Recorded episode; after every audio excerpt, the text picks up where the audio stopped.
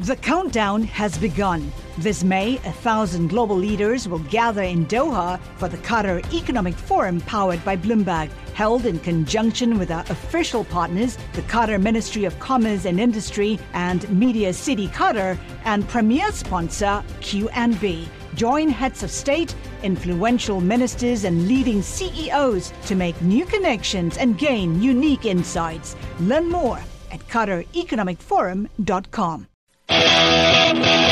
Live from our nation's capital, this is Bloomberg Sound On. We're going to talk all about the policy prescriptions of the Biden administration. We're not going to hear any more about Operation Warp Speed. They're going to be calling it the COVID response. We're talking right now about 2024 jockeying amongst Republicans. Bloomberg Sound On. The insiders, the influencers, the insights. Biden has promised again and again that he will unite the country. Who do you think Biden has to watch in terms of moderate defectors? The House has been voting for this stimulus package basically for months. Bloomberg Sound On with with Kevin Cirilli on Bloomberg Radio.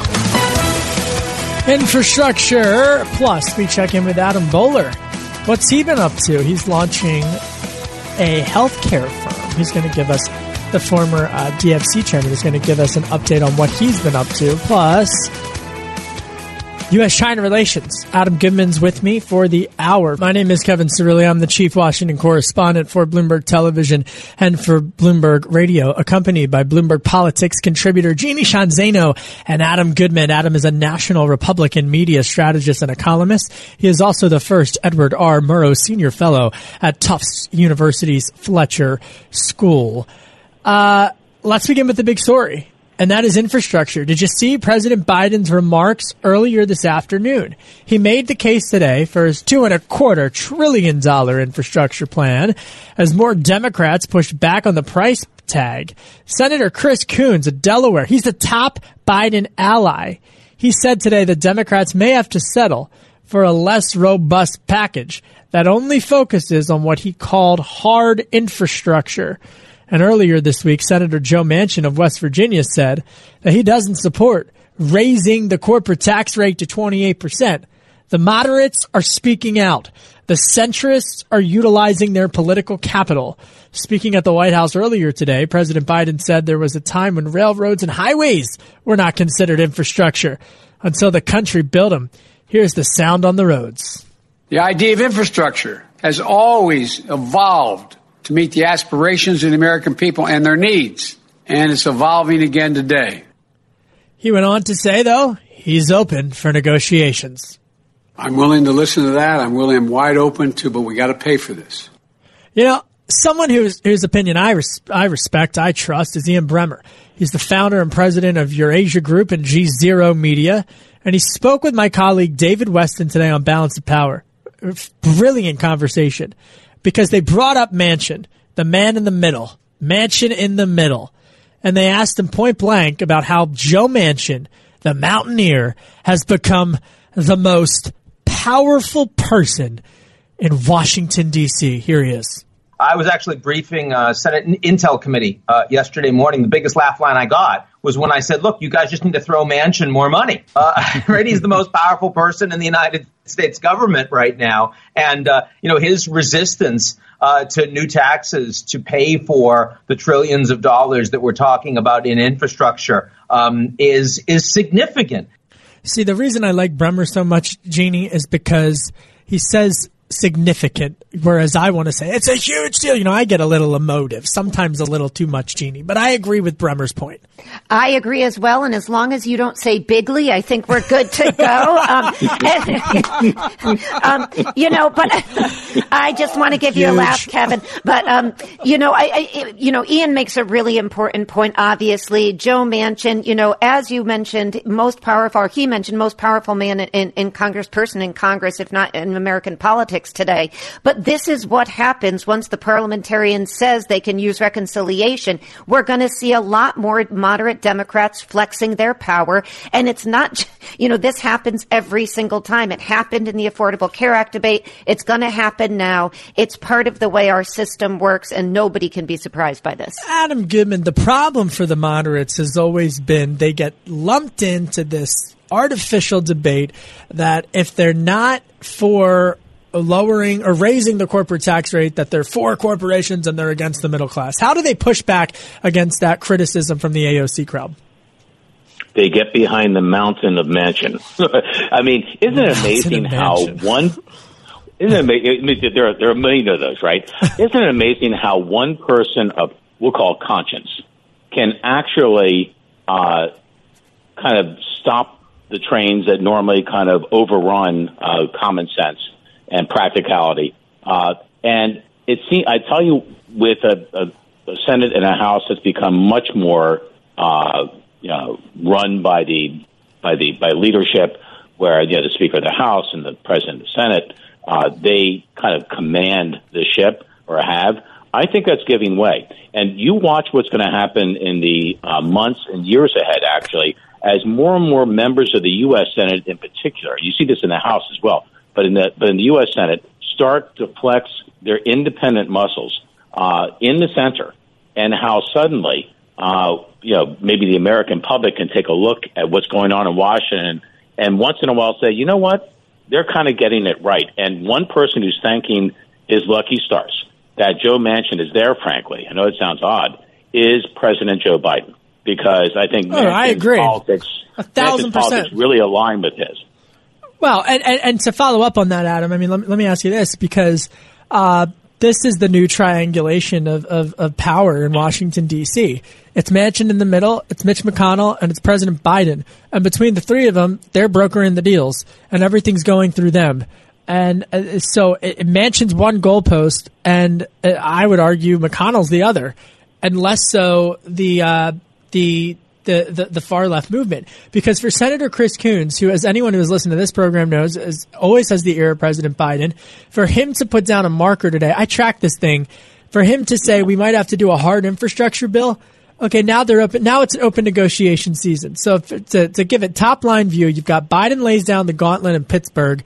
You've got Mitch McConnell in Kentucky saying that it's a Trojan horse, and then you've got uh, now you've got Coons, his ally, saying, "Well, actually, we're willing to negotiate." So what's now? now now's where they, they talk, right, Adam? Well, let's go. Let's talk about what they're talking about. It's infrastructure, right? Why is it? Uh, why is it, Kevin and Jeannie, that uh, the Democrats are trying to sell the biggest infrastructure program in the history of the planet, uh, or trying to pass it rather before selling it, before explaining it, before getting people on board. They're saying, well, here's the price tag. Now let's tell you what's in it. And then when uh, Ocasio Cortez uh, said, well, you know what? Uh, two trillion not enough. We have to go 10.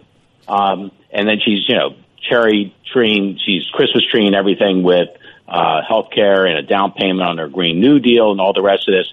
Why is it that this came out of the box, an incredibly important thing, which by the way is going to could put us could put us if done right in a position where we put China and others in our rearview mirror again. Why didn't they just think just for a second? Maybe we should tell people first and kind of sell people first before we start to push another big hit to American taxpayers. Well, no, I, think Adam raises a, really important point, which has been the the major discussion in Washington, which is what is infrastructure. I mean, we all saw Kirsten Gillibrand today tweeting that infrastructure is paid leave, child care, caregiving infrastructure, that all amounts to infrastructure. You have Republicans pushing back, saying she's writing our talking points for 2022 for us. And I think to, to to your point, Kevin, you know, what Chris Coons is, is signaling is they may come somewhere in the middle, but where exactly that's going to be is unclear. I mean, what I heard Biden say today is that he's willing to compromise. I don't know if I believe it, but he said it. But he also said what he's not going to put up with is doing nothing. And I do think he's got room to negotiate with Republicans because this bill remains popular with the American public in many ways, even amongst Republicans, if not independents. I mean, again, I hear you on that, and, and I'm always skeptical of those top line polls because I think parts of this, you know, and, and who was it? Former Vice President Mike Pence today released his uh, new action pack or whatever, you know, first step in 2024. And part of his economic proposal is audit the Fed, rein in uh, wasteful spending. It's right there in his outline. So I think the Republicans are going to start talking about these deficits. But here's here, speaking of Republicans, Jeannie, you brought him up. Senator Mitch McConnell. He was in in Kentucky Paducah, Kentucky, earlier today at a hospital, talking about vaccine distribution, and every all the reporters wanted to talk about the infrastructure plan. Here's here's the sound on Paducah. we have it. I guess we don't We're have hopeful that not every single Democrat, even though they all saluted and signed up for this package earlier this year, will have some skepticism about this massive growth of government. I mean, there, there you go, Adam. Down in Paducah, they're they're they're talking about how skeptical he is of the taxes. That's Paducah common sense for you, and, and they're right. hey, look look at let, us talk about uh, what it's going to take. I mean, we don't seem to start like with you know the ABCs. The civil engineers of America have said that just to fix what's broken in, in traditional infrastructure is going to take somewhere between two and five trillion dollars. So is that? But that's not what the president said today. He said we've got to start redefining what infrastructure is. So clearly that means he's not interested in fixing everything that's broken before he starts to build things that aren't there uh, without any kind of groundswell of pub- demonstrated public support behind what it is. And you're right, Kevin, when you say don't believe the polls because we don't. Americans aren't informed enough to make you know a, a kind of a, a practical assessment of what this really means to them and whether it's it's it's you know it's proper, it's it's uh, it's properly funded. It'll do what's it's said to be you know said promised to be, to be to be done. And you go back to FDR and go back to FDR. FDR said to America, yeah. "We're going to we're going to rise. All ships will rise, and we're going to rise together." And he sold the program. It was then the biggest program in the history of the planet in infrastructure, wow. and for a lot of reasons, it worked. Now we have a chance to do that, but we don't do that by press release. We right, do we don't. By pulling together. All right, we're going to talk much more about this coming up. And, and here's a fun fact for you. You know what's headquartered in Paducah? Dippin' Dots. I'm Kevin Cirilli. This is Bloomberg.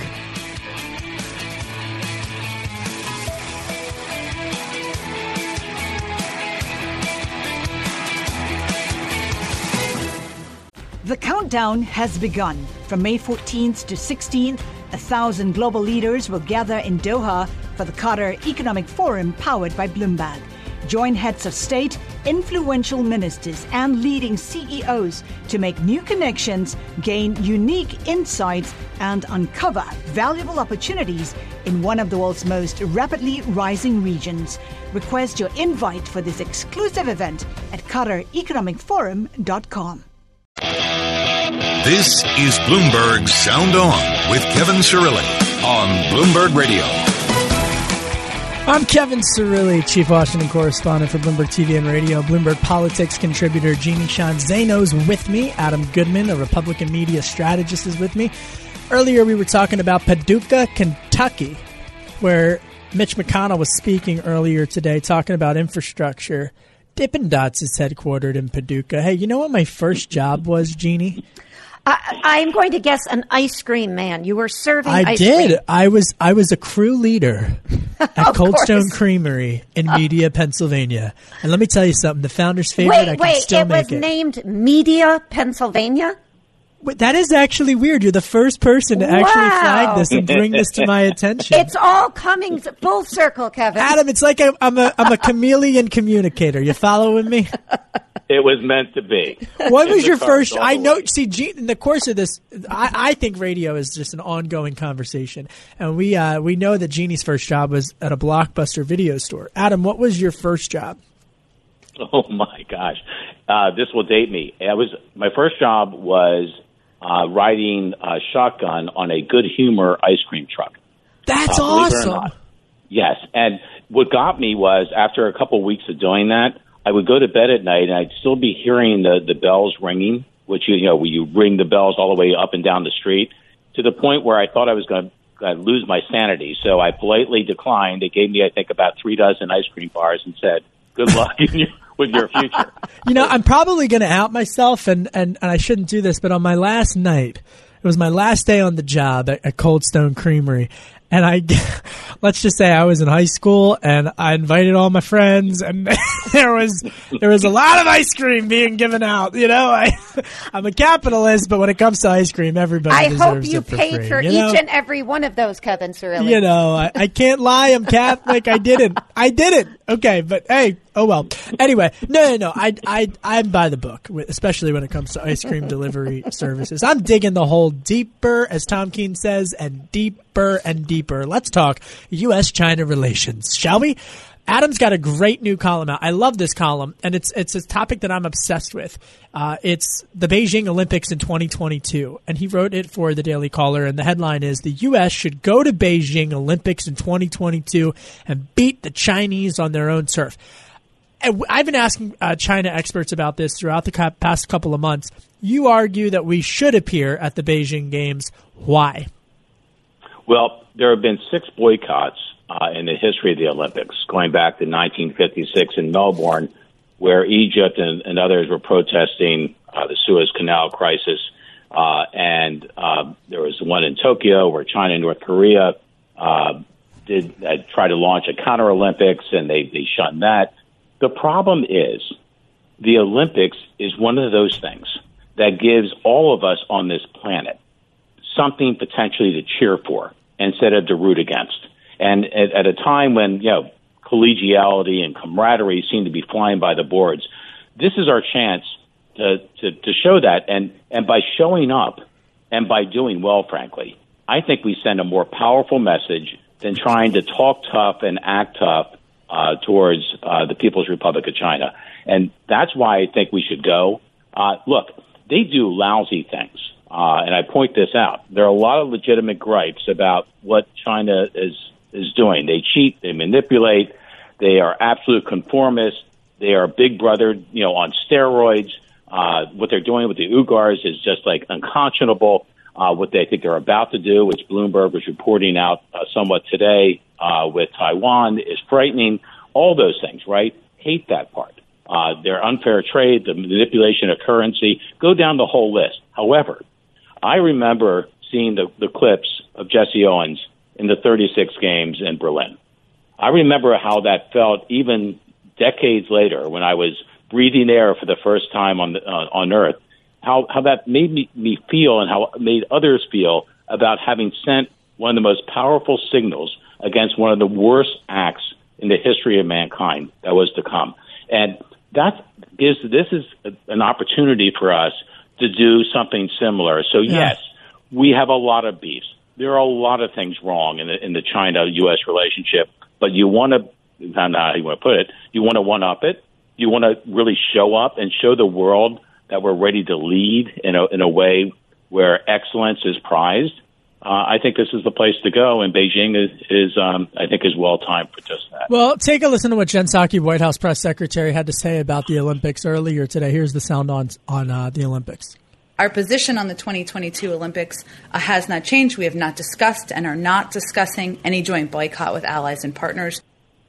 Um, you know what I was, I, and I strongly recommend Adam's piece as well. What I was struck by is the fact the State Department did raise this issue, and I was glad she walked it back today. I think it is a horrible idea, and let's just ask Jimmy Carter, who said it was the worst decision he made as president was the boycott that he put in place. There's no benefit to the United States to boycott, and let's not forget we would be doing it basically alone or with a few allies, and to what end? So I couldn't agree more with Adam's assessment here. And speaking of um, our colleague David Westin, when he talked to Ian Bremmer, Ian had some really good points on this as well.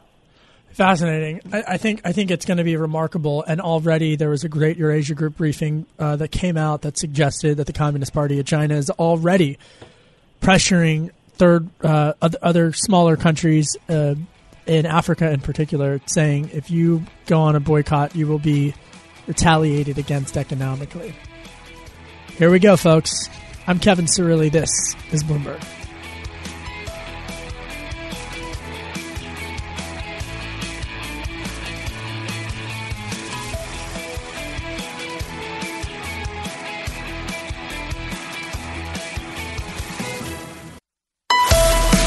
Broadcasting live from our nation's capital, Bloomberg 99.1. To New York, Bloomberg 11.30. To San Francisco, Bloomberg 960. To the country, Sirius XM Channel 119. And around the globe, the Bloomberg Business app and BloombergRadio.com. This is Bloomberg Sound On with Kevin Cirilli. Coming up, we check in with Adam Boehler. You don't want to miss what he's up to. Jen Jacobs, my friend, had the scoop. He's launching a new investment firm. It's fascinating, fascinating politics. Plus, 2024 already underway. Former Vice President Mike Pence, I just got the, the press release. He's launching an advisory committee pack, first step in 2024, and he's writing an autobiography. I want to know what happened in January. My name is Kevin Cirilli. I'm the chief Washington correspondent for Bloomberg Television and for Bloomberg Radio, accompanied by uh, Bloomberg contributor Jeannie Sheehan Zaino and Adam Goodman, national Republican media strategist and columnist. Adam is also the first Edward R. Murrow Senior Fellow at Tufts University's Fletcher School. Should we do it? Should we talk about 2024? Is it too early? We're not even done President Biden's uh, first 100 days. But former Vice President Mike Pence uh, took the first step today, Adam, to, to launch a 2024 presidential run. He's also got a new autobiography in the works. It looks like he's taking steps to to to jockey for 2024. Well, there's no question that he and others uh, have their sights set, you know, a couple of years off. But all eyes right now should be on Mar-a-Lago because uh, Donald Trump is still the heart of the Republican Party. Uh, he is the conductor on that train. Uh, and anyone that wants to advance, uh, if it's not him, in 2024 is going to probably need his blessing to have something other than a rocky ride down those rails. Governor DeSantis also in a feud with CBS News reporter uh, from 60 Minutes for uh, uh, Jeannie for a report uh, regarding the, his handling of the vaccination. Uh, you know, it's it's fueled renewed chatter that Governor DeSantis might be looking into running for 2024. Secretary Pompeo, former Secretary Pompeo, uh, jockeying as well. Uh, for Pence, it's fascinating. I was talking with a, a Pence ally earlier today. It's fascinating, Jeannie, because on January 5th, as a reporter, I would say his biggest liability is is that he's too close to Trump in, in, a general election matchup against the Democrats. But then January 6th happened, and now it's like no one knows the status of their relationship. Absolutely. And, you know, I just have to take a step back and say, as you mentioned, we are not even 100 days in, and the I invisible know. primary has already begun. Oh, I, uh, yeah. You know, if you listen to the Canadians, they're always moaning their elections last a whopping 12 weeks or something. And we are yeah. four years. It's absolutely astonishing. But to your point of, uh, you know, it's going to be fascinating to see who, you know, bubbles up to the top. I do think DeSantis is somebody to watch. Um, I, Nikki Haley. Nikki Haley, certainly certainly there are a lot of people out there. And my view is that, you know, Trump is going to be playing kingmaker more than he will play candidate. Um, but I think a lot is going to be determined by who he endorses in the primaries and the general election for 2022 that impacts how much power he has in the party. Well, and I saw in the journal that Stephen Miller, remember him? He's launching a, a some a, a political uh, intent, something with voting rights. I can't really keep up with the with that crowd. Um, but yeah, they're doing that. I saw that in the journal, Jeannie. So he's playing kingmaker on that front. He's playing kingmaker on that, and you just reminded me. We heard news in the New York front that Rudy Giuliani's son may be, may be putting in a in a run at some point in New York. So we have a lot of fascinating elections to watch out for. well, the Kardashians hey, are ending, Adam. hey. But but what? Wait, but but but uh, but uh, uh, uh, uh, I'm blanking on the name. Caitlyn Jenner might be running for governor. So there you go, Adam. it's it's a potpourri of personalities. Uh, look, uh, picking up on what Jeannie was talking about, uh, and with Ron DeSantis, actually, the governor of Florida. I remember I was on a show uh, in the middle of his run for governor. He had already become the nominee of the Republican Party. Andrew Gillum was kind of the talk of the state, and everyone kind of assumed Andrew Gillum was going to win. Um, um, actually, I'm sorry, it's before the primary. And uh, the suggestion was made that Adam Putnam, who's a very popular uh, commissioner of agriculture, kind of had it made. He had the establishment support. He had all the money, all the big corporations behind him, blah, blah, blah. And uh, but three days before that, Donald Trump had endorsed Ron DeSantis. He was down, I think, like 25 points in the polls. And I got on this panel, and they said, "So Adam, I guess it's over." I said, "Yeah, it is. Uh, Ron DeSantis will be the nominee." And they all looked at me like I had been drinking. And I said, "No, that is the power of the endorsement of Donald Trump." Now, if Donald Trump, uh, with the names that Jeannie was was was you know, throwing out there, and, and those are all very good people and all possibilities. If he were to rally behind one of them, I agree with her. He's a kingmaker. He is the kingmaker, and I think uh, if he chooses one among the bunch, uh, you know, they can write all the books they want. They can make do all the national tours they want. They can take on 60 Minutes all they want. But if Donald Trump says, "I like this one," uh, that's the one most likely to emerge. All right, I can hear people driving off the road and saying, "Why are you talking about 2024, Kev?" Well, if you want to run a marathon, you got to start at the starting line. Okay, folks. so I'm doing my due diligence. I'll, I'll get back to policy now.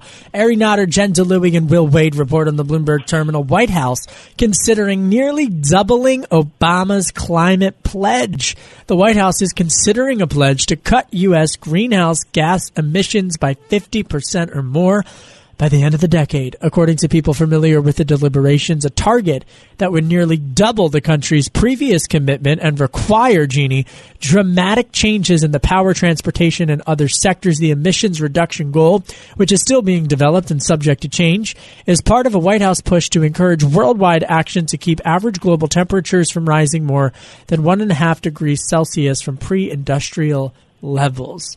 Wow such an important story, and we probably will hear what they come out with um, uh, specifically on the climate summit later this month. But that is would if they do stick with what this is reporting, they may. That is quite a, a move forward, a step forward, and there are a lot of people in the country and around the world who are going to welcome that news.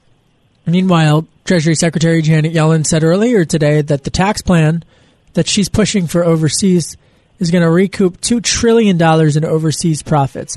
She wants to tax overseas profits, and she says it'll help pay for infrastructure. Adam Goodman, my friend, you're a good man, Goodman.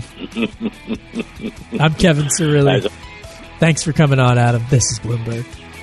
The countdown has begun. From May 14th to 16th, a thousand global leaders will gather in Doha for the Qatar Economic Forum powered by Bloomberg. Join heads of state, influential ministers, and leading CEOs to make new connections, gain unique insights, and uncover valuable opportunities in one of the world's most rapidly rising regions.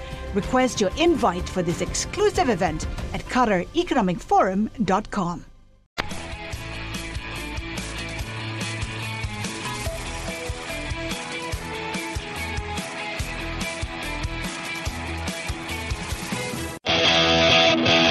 listening to Bloomberg Sound On with Kevin Cirilli on Bloomberg Radio.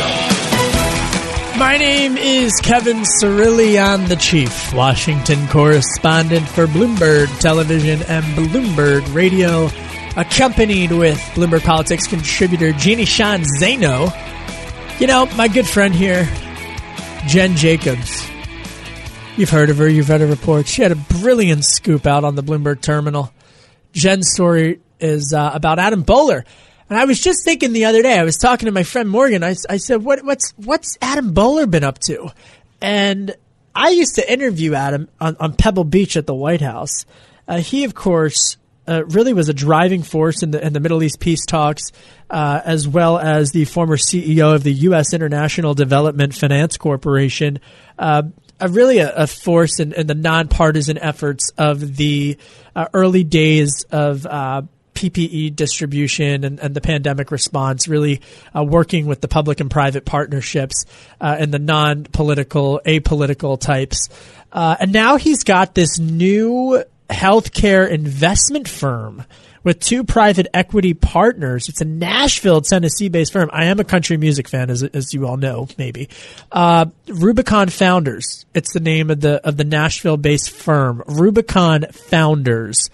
Rubicon founders will create companies and help fund purchases of existing firms. Adam told my colleague Jennifer Jacobs. Adam Boehler joins us on the telephone line. Adam, explain to us what you're up to with Rubicon founders. Thanks, Kevin, for the introduction. And by the way, since you're a country music fan, we moved into Dierks Bentley's house. So are you kidding me? See, you shouldn't have said that, Adam, because now I have eight that. million questions and none of them have to do with Rubicon founders. so, so cut me off now, buddy. What are you up to? All right, so let's go back to the the real issue, but Rubicon. Um, so we founded the firm, and the goal of the firm is to build transformational healthcare businesses. Um, and that's kind of what I did before I went into government. Was really focused. I, I launched a firm called Landmark Health which is the leading provider of in-home medical care in the country, kind of house calls, uh, back to the future. Uh, and so that is a business that United uh, has been rumored to be purchasing for about three and a half billion dollars. Um, and so my goal here is to create businesses from scratch. Usually I do them with partners or to purchase large businesses with a focus on where can we really transform the industry and make a big difference. So, where do you find the biggest opportunity uh, for to, to, in the marketplace right now to address so much of the so many of the issues in healthcare? Well, yeah, like what you see right now, and, and the cool thing now is all these great innovative companies that are entering the public markets. People like Oscar, uh, Bright, um, you know, others that are coming into the field. Uh, Oak Street Health. So there's a huge intersection between insurance companies and providers. So you have a lot of physicians that are now moving to kind of have insurance arms within their own. So I think that intersection between payer and provider is a lot of times called value based care is really interesting. Uh, the other thing you see in healthcare that's super exciting is kind of the influx of data. So when you look at genomic information, genomics is really taking off. Uh, we worked a lot with Illumina that's a really interesting space. Um, and then I'm not only thinking domestically, we're looking at things like women's health internationally. So there's there, generally for me, there's two criteria. One, it has to be a big segment where you can really do something. And two, it's got to be mission oriented and make healthcare better. There are so many ways to build a great business that improve healthcare. That it's important to do things that, that help people. Adam, I, am really sorry you told Kevin about the Dierks Bentley house because I don't think he's going to get over it now. uh, do I need to give you a tour now? well, I think you do. you know, I still, I always ask Senator Blackburn where, where uh, Keith and Nicole have sushi down in Nashville because I'm a huge Keith Urban fan. But go ahead. See, I'm off. Well, I'm now, off to the races. Nashville is, Nashville is all healthcare and country music, so we combine the two. So that, that's why we're doing it. That's amazing. I wanted to just ask you how, because you were so active, if you could just reflect for, for a minute on the work that you did early in the pandemic and what you learned from that and how that applies to the work that you're doing now. Yeah, so the real, if you look at what I focused on in the pandemic, it was bridging our shortages. So it was supplies, so N95 masks, ventilators, um, our testing. And my main learning there is the federal government, when partnered with private market, does phenomenally. So when you look at when we launched testing, we launched it with CVS, we launched it with Walmart, we launched it with Walgreens. And so what we did is we provided the platform. And now if you look at 25, 30% of testing in the United States is done in pharmacies because they kind of leveraged our purchasing power.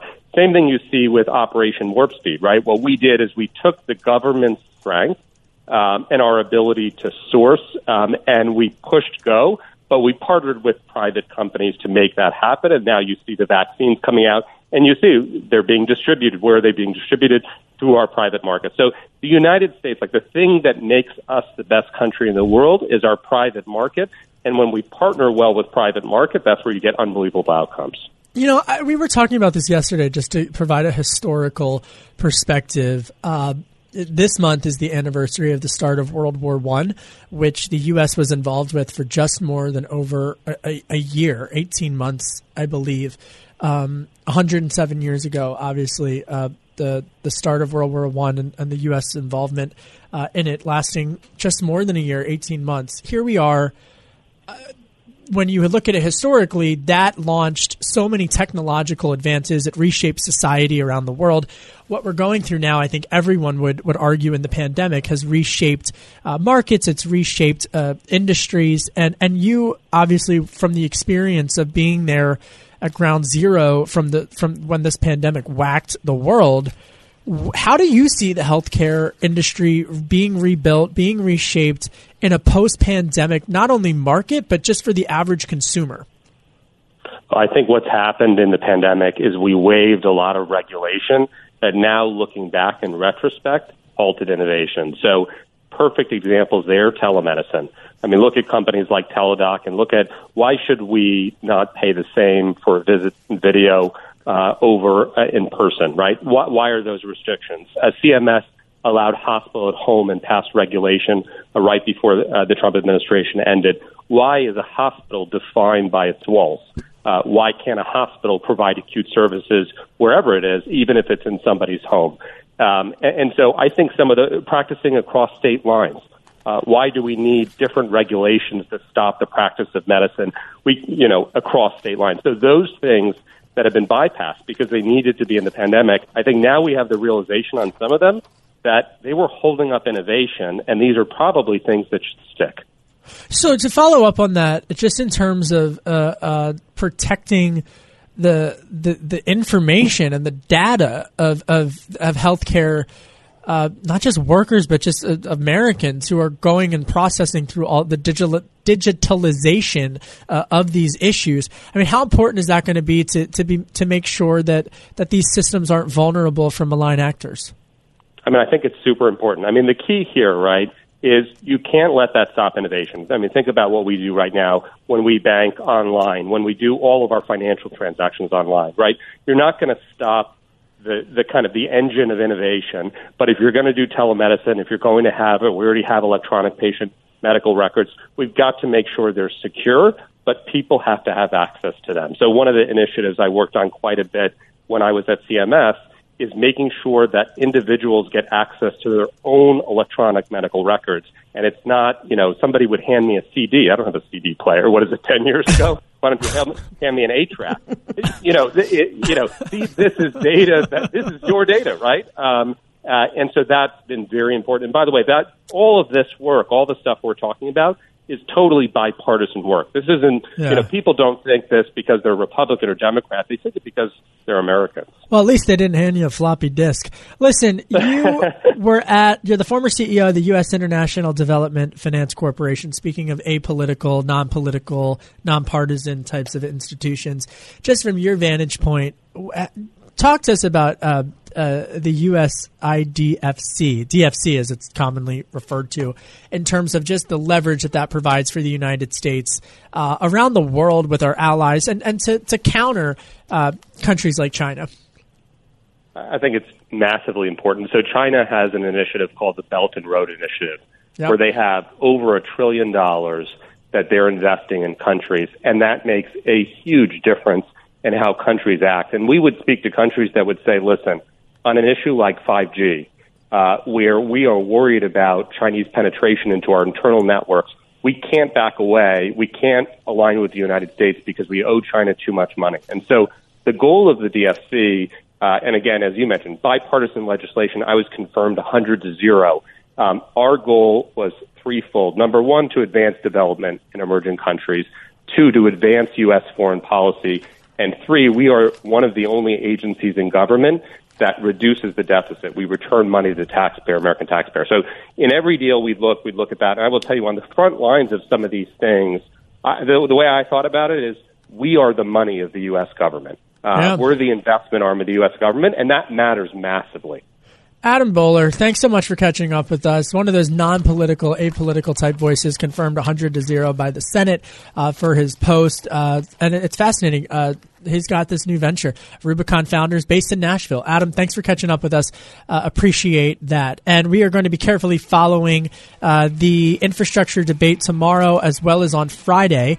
Jeanne Sheehan Zaino, thanks for sticking around with me. Bloomberg Politics contributor. Thanks to the whole team, our producer, Matt Shirley, as well as the executive producer, Christine Barada. My name is Kevin Cirilli. I'm the chief Washington correspondent for Bloomberg TV and Radio. This is Bloomberg.